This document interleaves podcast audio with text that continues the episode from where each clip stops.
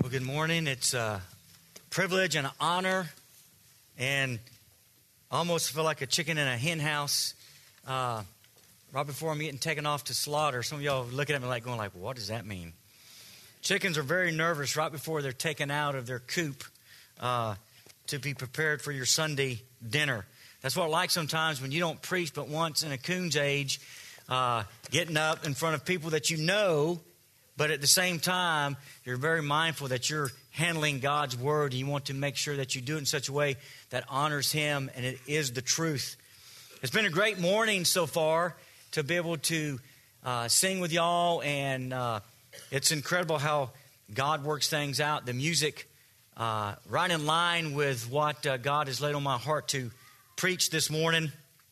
I had uh, uh, one of the hardest things I think about a message is the introduction because you go, how do I start this thing off? And you know, you have all this stuff, and sometimes your introduction can be way long. And I had this really cool introduction about that dog named Togo, and I said, well, if I do that, then we'll be here for an hour and a half, and it may be the last time that I preach. So we won't talk about Togo this morning, but what we want to talk about is where we're at today.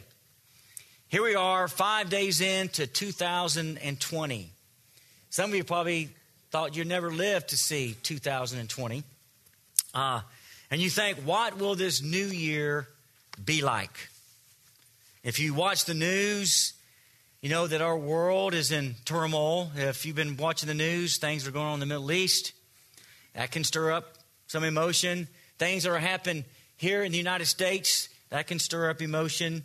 Things are happening here in our state can stir up emotion, and it can drain you of comfort and peace.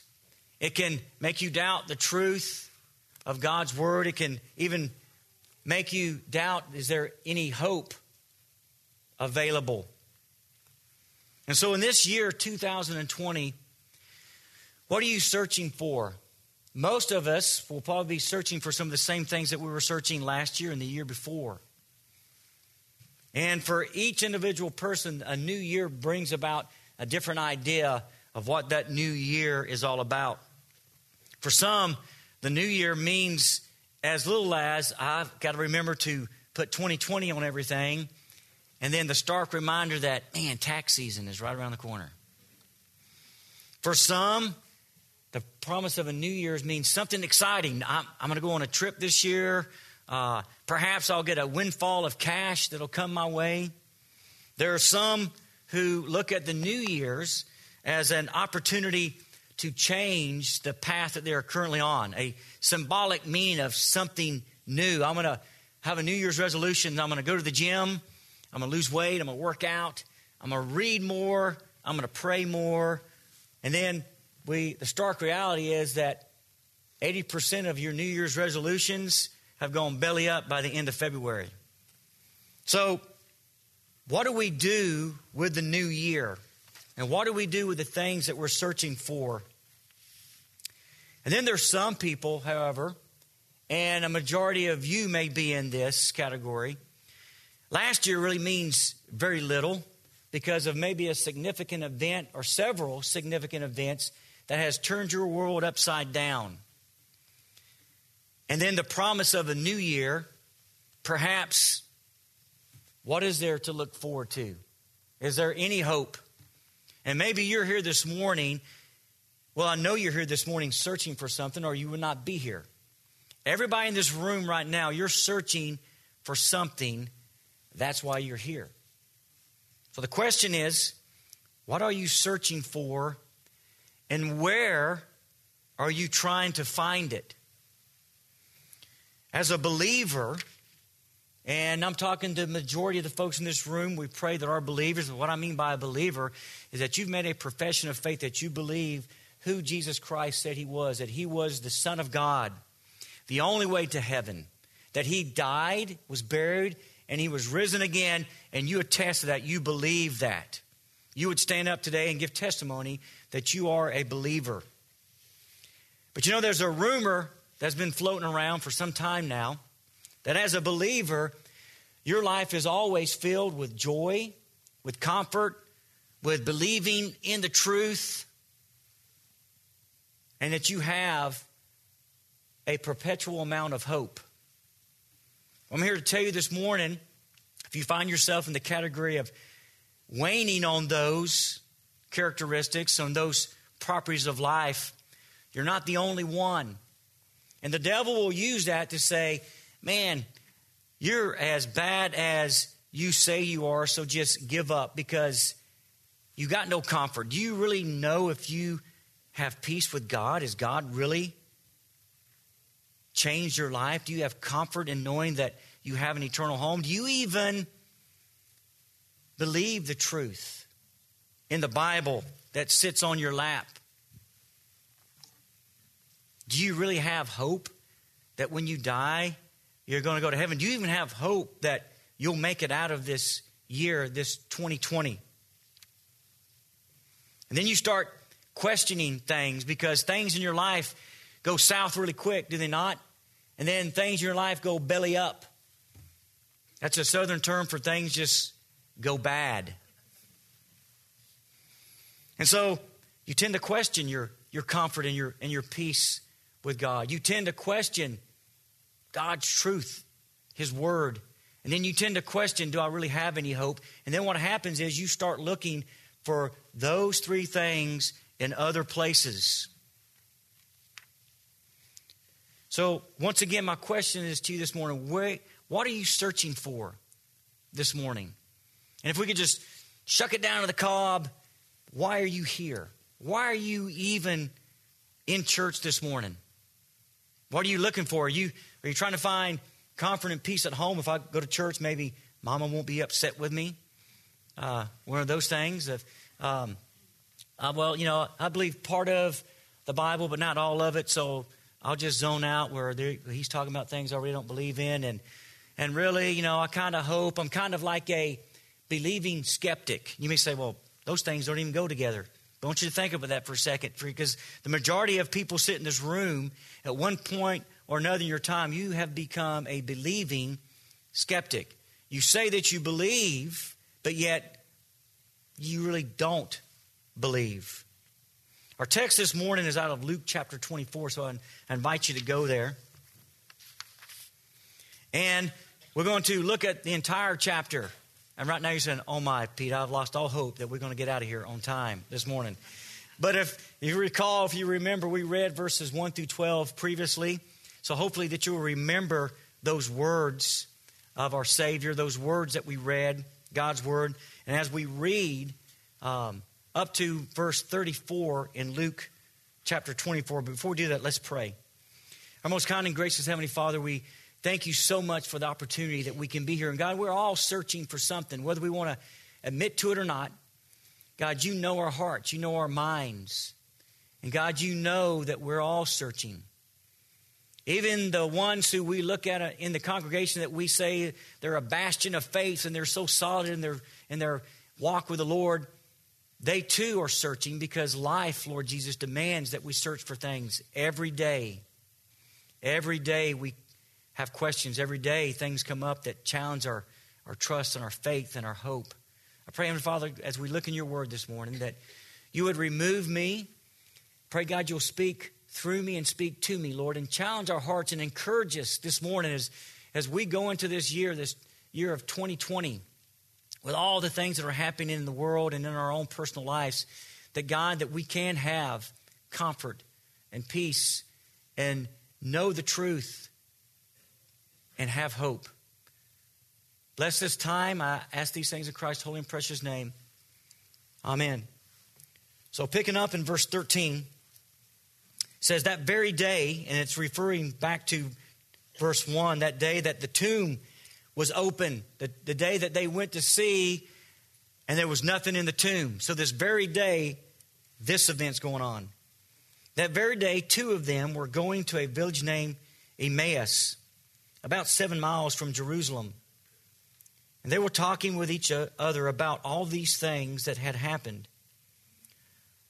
While they were talking and discussing together, Jesus himself drew near and went with them. But their eyes were kept from recognizing him. And he said to them, What is this conversation that you are holding with each other as you walk? And they stood still, looking sad. And then one of them, named Cleopas, answered him, Are you the only visitor to Jerusalem who does not know the things that have happened there in these days? And he said to them, What things? And they said to him, Concerning Jesus of Nazareth, a man who was a prophet, mighty in deed and word before God and all the people, and how our chief priests and rulers delivered him up to be condemned to death and crucified him. But we had hoped that he was the one to redeem Israel. Yes, and besides all this, it is now the third day since these things happened. Moreover, some women of our company amazed us. They were at the tomb early this morning or in the morning, and when they did not find his body, they came back saying that they had even seen a vision of angels who said that he was alive. Some of those who were with us went to the tomb and found it just as the women had said, but him they did not see. And he said, referring to Jesus to them, O foolish ones, and slow of heart to believe all that the prophets have spoken. Was it not necessary that the Christ should suffer these things and enter into his glory? And beginning with Moses and all the prophets, he interpreted to them in all the scriptures the things concerning himself. So they drew near to the village to which they were going. He acted as if he were going further, but they urged him strongly, saying, Stay with us, for it is toward evening, and the day is now far spent. So he went in to stay with them. When he was at table with them, he took the bread and blessed and broke it and gave it to them. And their eyes were opened, and they recognized him. And he vanished from their sight. They said to each other, Did not our hearts burn within us while he talked to us on the road, while he opened to us the scriptures? And they rose that same hour and returned to Jerusalem and they found the eleven and those who were with them gathered together, saying, The Lord has risen indeed and has appeared to Simon. Then they told what had happened on the road and how he was known to them in the breaking of bread. So, a little background here. A significant event has just occurred the crucifixion of Jesus Christ of Nazareth. In Luke's account, as we read, we can see that this has drastically affected several people that has spent a significant amount of time with Jesus. Life events, as everybody in this room is well aware, can just drain you. It's like taking a dish rag and wringing the water out of it, or a sponge and squeezing the water out of it. When life goes belly up, it can drain you physically, physically, mentally. So here it is Jesus, this Jesus that they had sold out for, that they had believed in. He's now dead, he's been murdered, his body lays in a borrowed tomb, and everything that they had found comfort in, everything that they had trusted in as truth, the hope that they had that he was the Messiah is now waning. The town of Jerusalem and the surrounding areas that Jesus walked with these disciples, where they saw him preach and show compassion to people, and all the miracles that he performed. Now in these streets, it's cold, it's there's despair, and there's fear. John tells us in his gospel in chapter 20 that it was so bad that the apostles they were behind locked doors at this time, wondering what had happened, doubting. So they're on this thin line, they're in this shadow between belief and unbelief, what I call they're believing skeptics.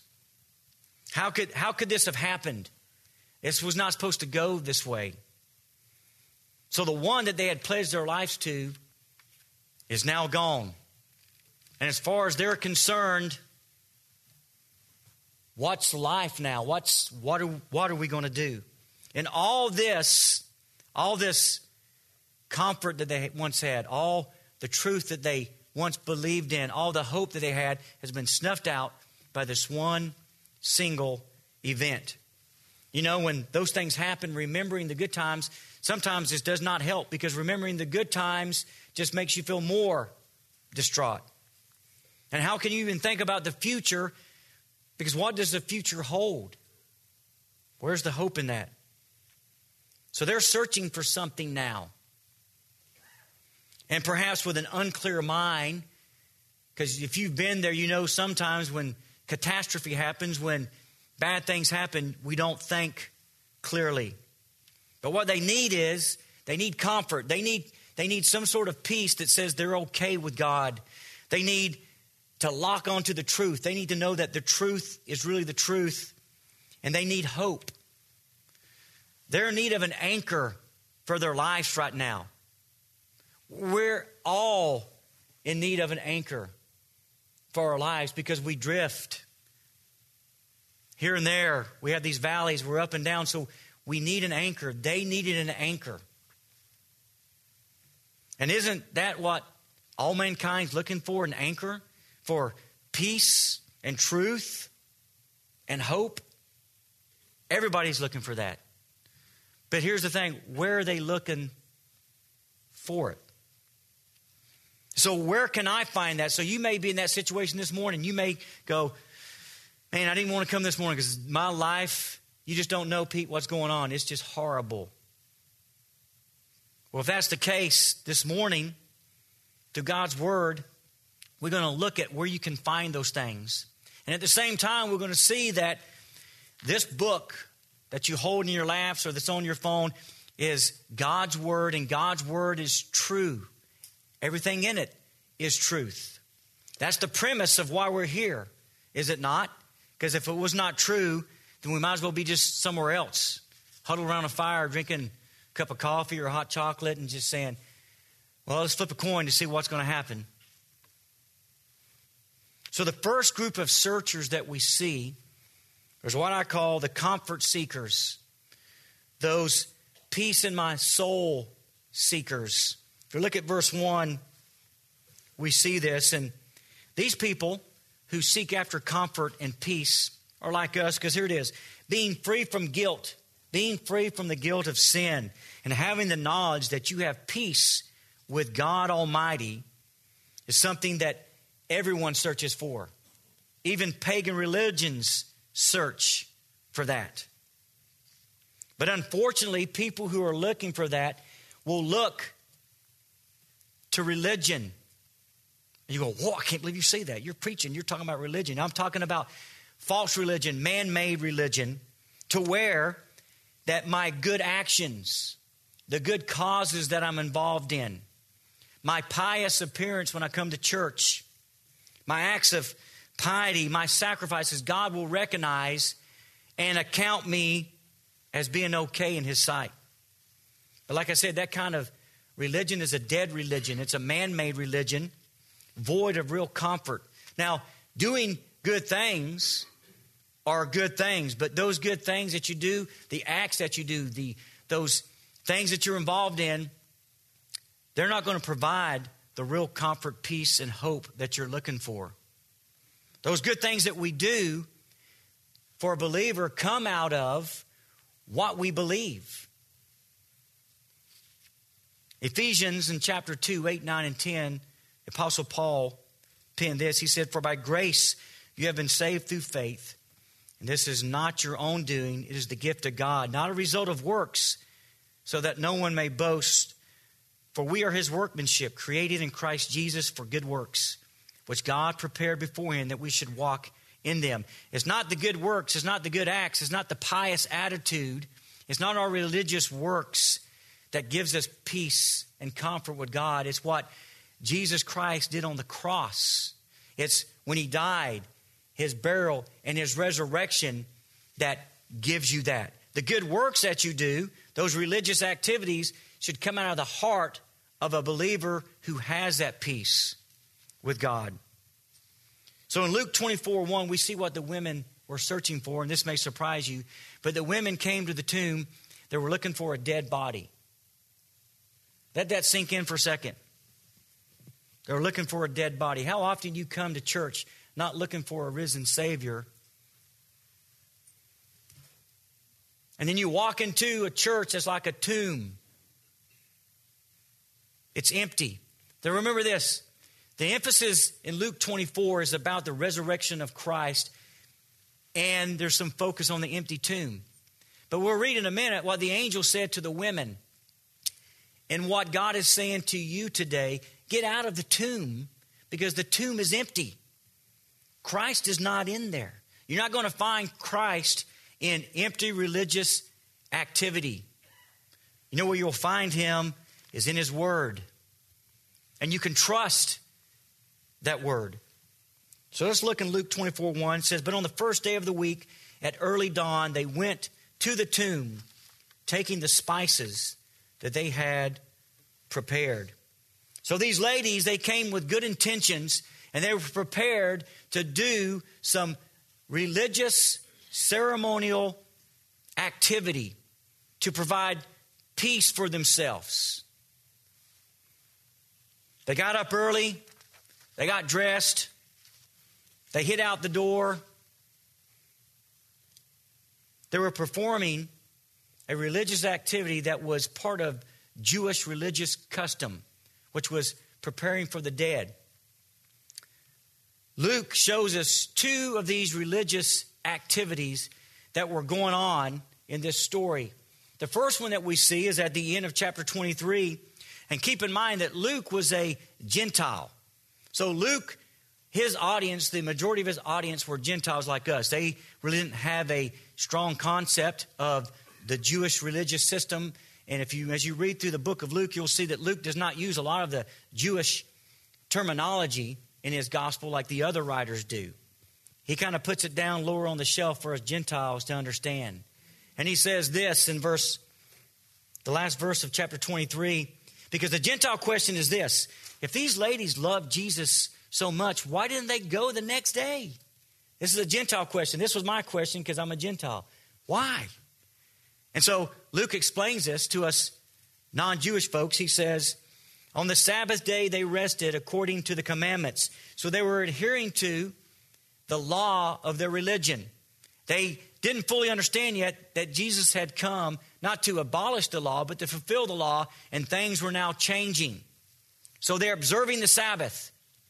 What a horrible time, huh? I'm restricted by the uh, laws of my religion, and I'm craving, I'm wanting to go after, I want to go to the tomb, and, I, and I'm wanting to see if Jesus is there, and I'm just walking back and forth, and I'm not supposed to be doing anything on the Sabbath. Man, I'm just, I can't sleep. I'm, I've, I've just lost my appetite. I can't, and some of you have been there, but I'm restricted, I'm held back by what my religious dictates say that I can or cannot do. The second thing that we see as in regard to the religious activities they were performing were the spices. Jewish ceremonial law for dead people required that when someone died, it was required that two people carried the body. You had to have two. people. One person could not carry a dead body according to Jewish uh, rituals having to concern with the dead. Also, if a if a man died, it had to be two men to prepare the body initially for the burial. If a woman died, it had to be two women to prepare the body. And thus you see that in John's gospel, he explains this. So if you'll look at John chapter 19, verses 39 through 40, remember Joseph goes to Pilate and he asks for the body of Jesus. So he gets the body of Jesus, and we read in John 19, 39 through 40, it says, Nicodemus also, we remember him from John chapter 3 who earlier had come to Jesus by night, came bringing a mixture of myrrh and aloes, about 75 pounds in weight. So they, talking about Joseph and Nicodemus, took the body, there's two, took the body of Jesus and bound it in linen clothes with the spices, as is the burial custom of the Jews. So the requirement of two to put the body, to carry the dead body, the requirement of two to anoint the body with the spices. If you read in the other Gospels, you'll see that the women were not by the tomb at this time.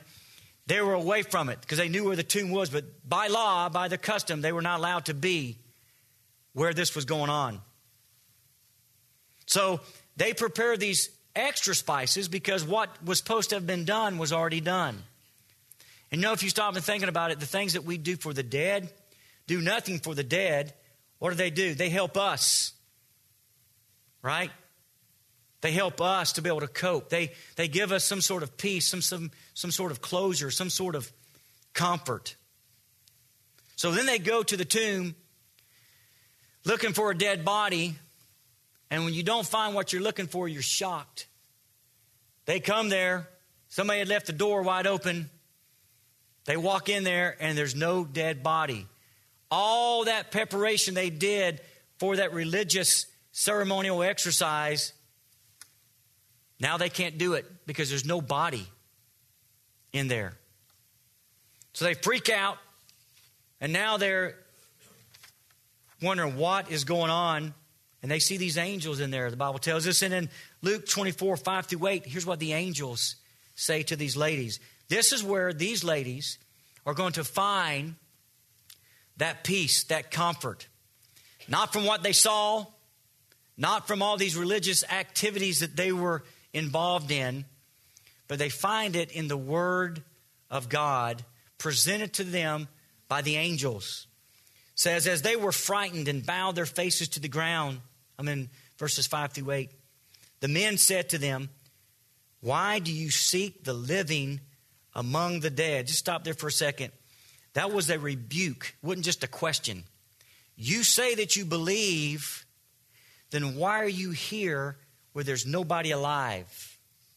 This was a rebuke on these ladies' lack of faith, lack of belief. He is not here, but has risen. Here's the key remember how he told you while he was still in Galilee that the Son of Man must be delivered into the hands of sinful men and be crucified and on the third day rise. Notice there's no question mark at the end of verse 7. He's, he's not saying, ah, don't you remember? Yeah, of course you remember. In verse 8, and they remembered his words. Ladies, what are you doing here? There's nothing here for you. All your religious activity, all these things that you're trying to do to find comfort, it does you no good because he's gone.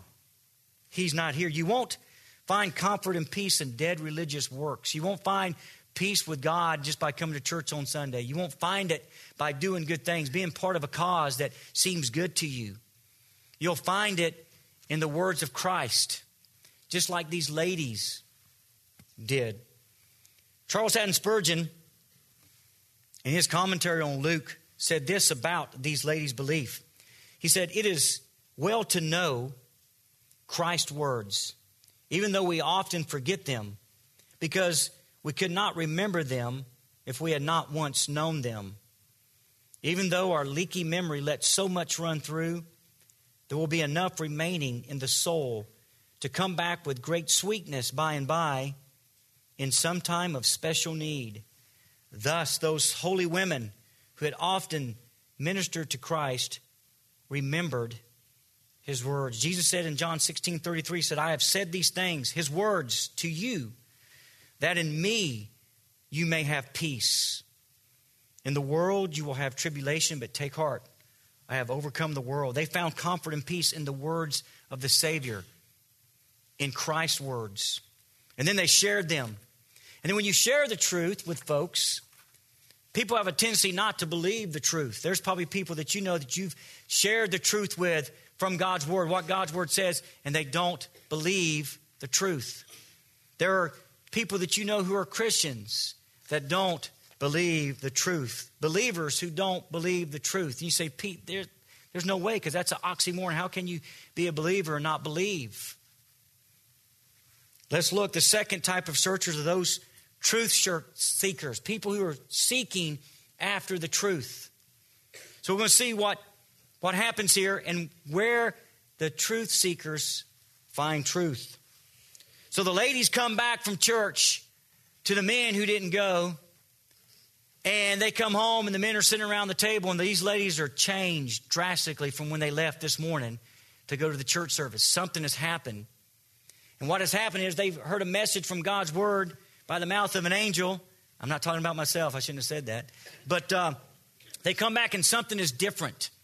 The men see this, and the women share the truth of what they have seen. They said, Look, we went to the tomb to do this religious activity the tomb was empty. Jesus wasn't there. And the angel said, Remember the Savior's words. And when we remembered, whoo, it changed us. And the men are looking up, holding their coffee cups in their hand, going, Hey, ladies, you know it's, it's been tough on y'all. This has been a really hard time. You've not slept much, you've, you've not eaten. We're sure something happened, but surely not this. Look in verse 11. It says, But these words seemed to them an idle tale, and they did not believe them. Who are these guys? These guys are the apostles. These guys are disciples, along with the apostles that saw Jesus do all these miracles. These are the guys who attested that Jesus is the Son of God. These women come in, they've been changed by the word. But yet these guys are not believing that this happened. You go, oh, Pete, I don't know if that really. Well, the Greek word, okay, for they did not believe is apisteo, which ah is without, without belief. Maybe they, they hope that it was true, so we just can't really wrap our head around that. We see in the, the next verse that only one of them decided to go check it out for himself. And this was Peter. the only answer that, that the apostles gave to these ladies who were pumped up about the Word of God was nonsense. You know, in, uh, in John chapter 6, we know the story of Jesus was saying, I am the bread of life. You've got to eat my flesh and drink my blood if you want to be my disciple. And the Bible says there was a lot of people who were following Jesus at this time, a lot of people who said they believed. And when he said these hard things about what it means to be a follower of Christ, a horde of them just left. We will not have this man rule over us. I don't want to have anything. This guy is outside of his mind, crazy. Jesus looks to his disciples and said, Will you also go away? Is this that hard for you to believe? And here's what Peter says, and if we know Peter, Peter's always having difficulty with believing things. He always did. And here we see that Peter says in John chapter 6 in verse 67 through 68 we see this that what he does is he says that I am, okay, to, to Jesus. He said, Simon Peter answered him, Lord, to whom shall we go? For you have what? The words of eternal life, and we have believed and have come to know that you are the Holy One of God. So here are these guys, these apostles who walked with Christ, saw these miracles. Now they don't believe the women who have come back and said, hey, he has risen like he said he was going to. J.C. Ryle penned this about these guys not believing. Because sometimes we can be judgmental, and I've said this, man, if I'd have been there, I would have believed. Hogwash, Pete Johnson, you wouldn't have believed either. This is what J.C. Ryle says. He says, Perhaps we marvel at their unbelief. No doubt it seems at first sight most senseless, most unreasonable, most provoking, most unaccountable. But shall we not do well to look at home?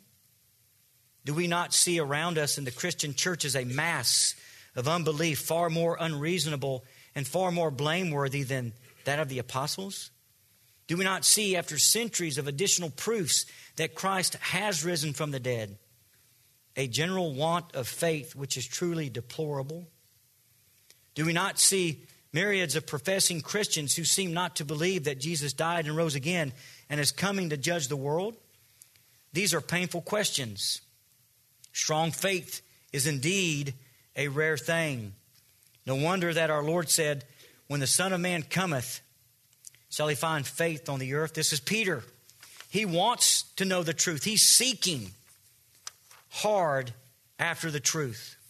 In verse 12, we see this But Peter rose and ran to the tomb. Stooping and looking in, he saw the linen cloths by themselves, and he went home marveling at what had happened. Now, here's another interesting word. Notice Luke does not use the word, and he went home believing. It says he went home marveling. It's a totally different Greek word than the word for belief. It's the Greek word thaumazo, which means to be astonished, to marvel. Perhaps he wanted, maybe this is, maybe this is, maybe this is. Peter was looking for the truth in an experience. It was true that the tomb was empty, and he experienced that. But yet, we see that he went home marveling at this, astonished. Maybe that is true, but not fully believing yet. You know, a lot of people look for experiences to say, okay, I've experienced that, so that is truth. The problem with that is that unless that experience matches up with the truth of God's Word, then it's just an experience, and you'll have just as much faith, you'll have just as much trust in the truth of God's Word as you did before you had that experience. Perhaps you'll be awestruck of the experience, but without God's word to back up that experience, I wouldn't bet my last dollar on it. And speaking of experiences, remember this Jesus is in the garden and he's fixing to be crucified. And he's praying to God. And the Bible says that he's in a distraught, very bad place. Sweated like blood. The Bible says he laid on the ground and he cried life event was going to be horrible. But what does Jesus do in regards to an experience? He knows that his apostles are going to go through this experience of seeing him flogged and crucified. And that he knew that they were going to experience this lack of faith. So, what does he do to prepare them for this? This experience comes back to the Word of God. Remember, Jesus said this as he prayed. He said, Father, sanctify them in truth. And you know the rest of it. Thy word is truth. Not the experience. The experience is not truth, even though an experience may be true, but God's word is the only truth. So, where did Peter find truth to believe if he didn't find it in the experience of the empty tomb? Well, let's look later on into the text in verse 36. We see the encounter that Jesus has with the apostles. And they're up in this room again, and he appears to them. And let's read what happens. It says, As they were talking about these things, Jesus himself stood among them and said to them, Peace to you. But they were startled and frightened and thought they saw a spirit. And he said to them, Why are you troubled? And why do doubts arise in your heart? See my hands and my feet, that is I myself. Touch me and see. For a spirit does not have flesh and bones, as you see that I have. And when he had said this, he showed them his hands and his feet.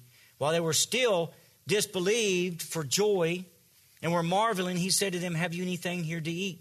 They gave him a piece of broiled fish, and he took it and ate it before them. So it's not that you say, Well, Pete, there's an experience. Well, let's go on because it wasn't just the experience. Listen what happens in verse 44. And then he said to them, What you've experienced, what you've seen, we're going to base it on Scripture.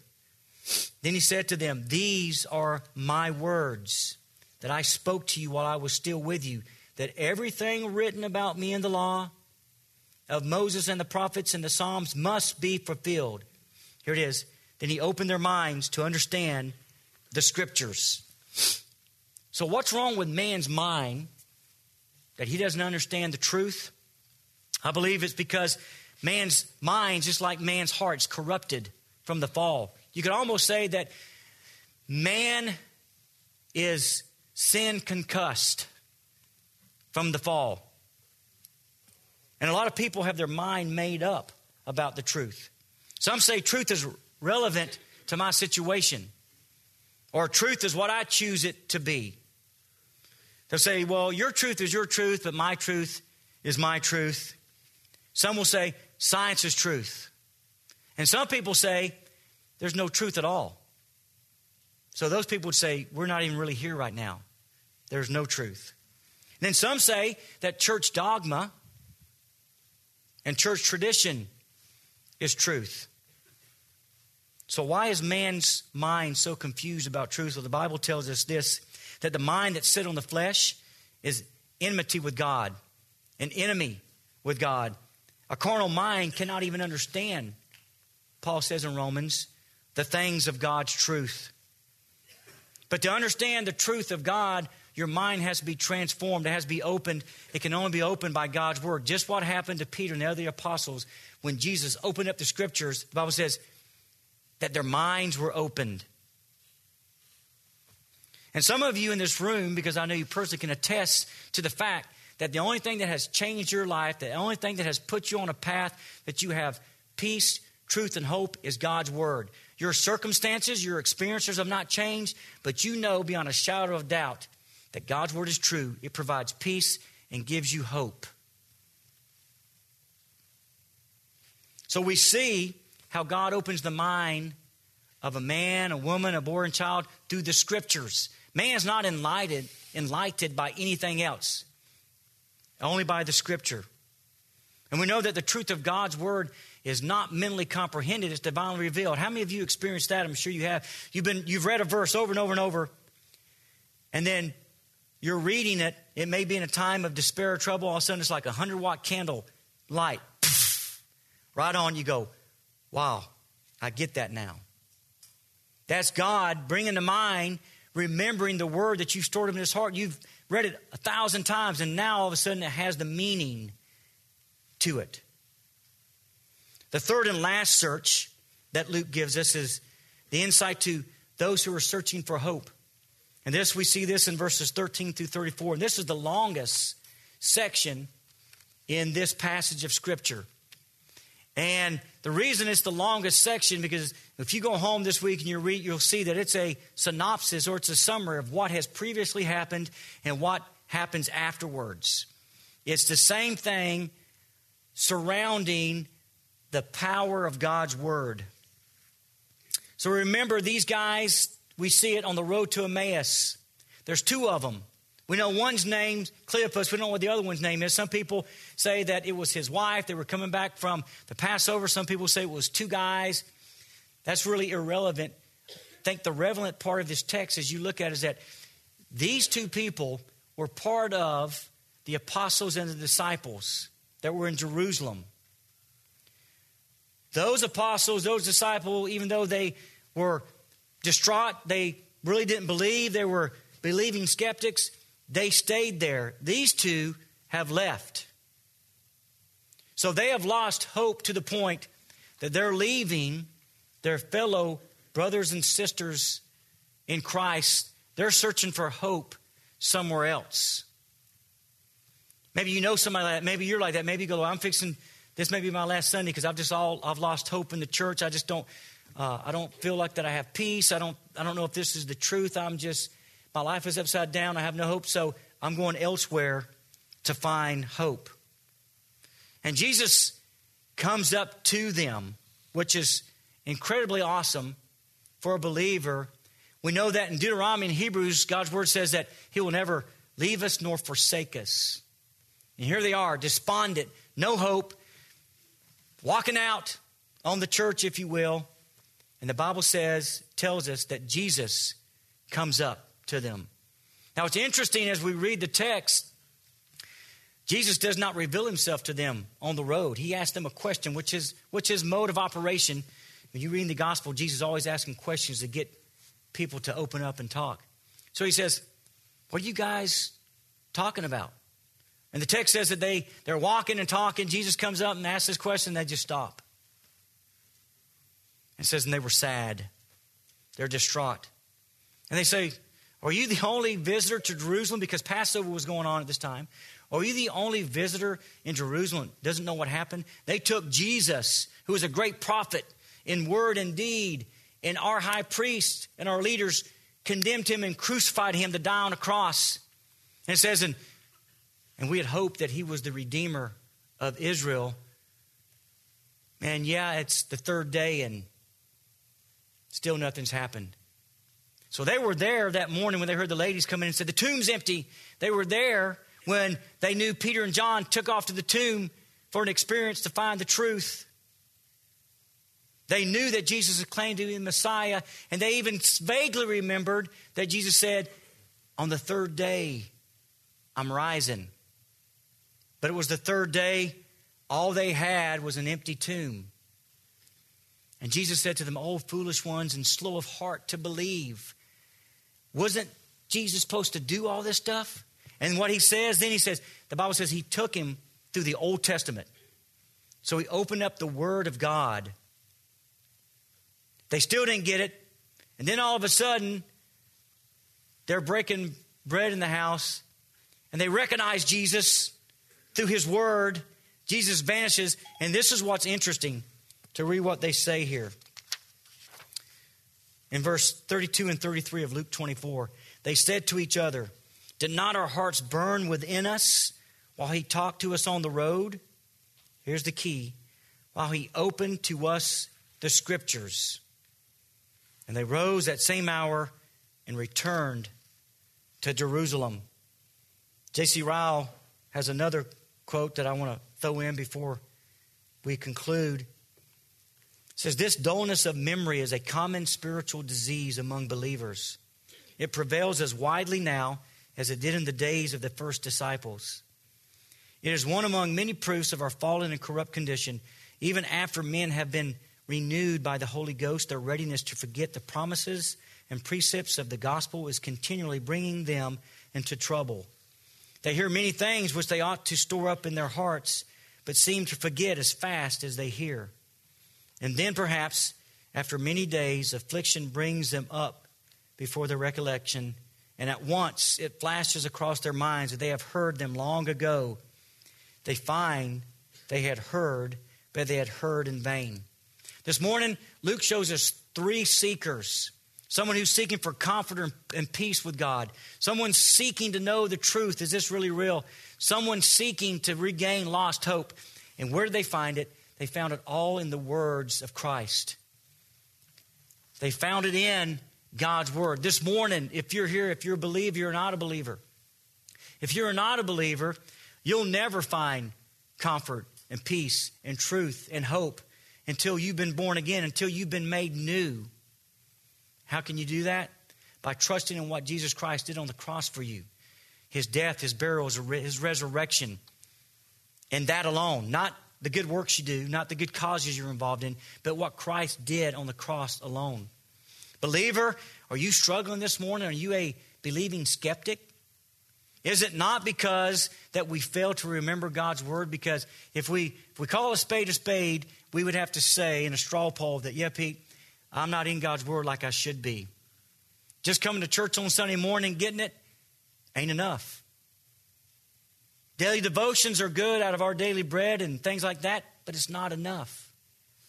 You got to be like the Bereans in Acts. Dig through this thing. Is it really true? God, speak to my heart.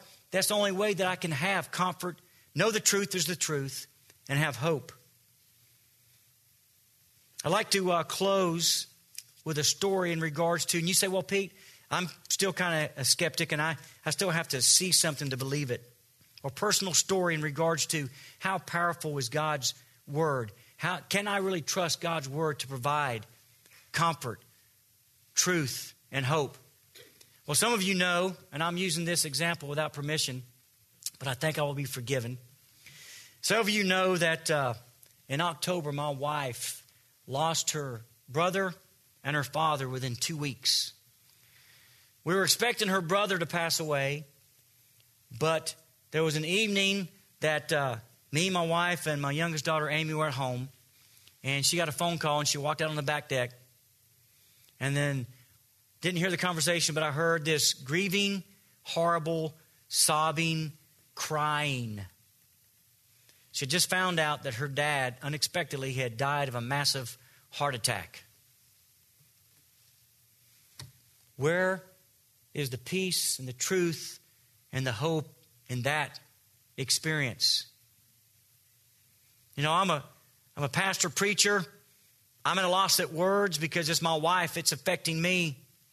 I had to go pick up our other our daughter and her husband who were up here visiting. And when I came back, my wife and my daughter were sitting on the couch. And my daughter's hand was the Bible, and she had started from chapter 1 of Job, and she read through the book of Job to Sandy. Sandy said that was the most peaceful, the most truth finding, the most hopeful thing that anybody could have done for her is to simply read out of God's Word. So, just to give you that an example that God's Word is true and God's Word does what it says it will do. If you're here this morning, I challenge you. If you're a skeptic, get into God's Word. That's the only way that 2020 are going to give you the things that you're looking for. And in closing, before I pray, I'd like to read this quote from Martin Luther King. Well, Martin Luther, actually, the reformer. Yeah. He says this The soul can do without everything except the Word of God, without which none at all of its wants or needs are provided for.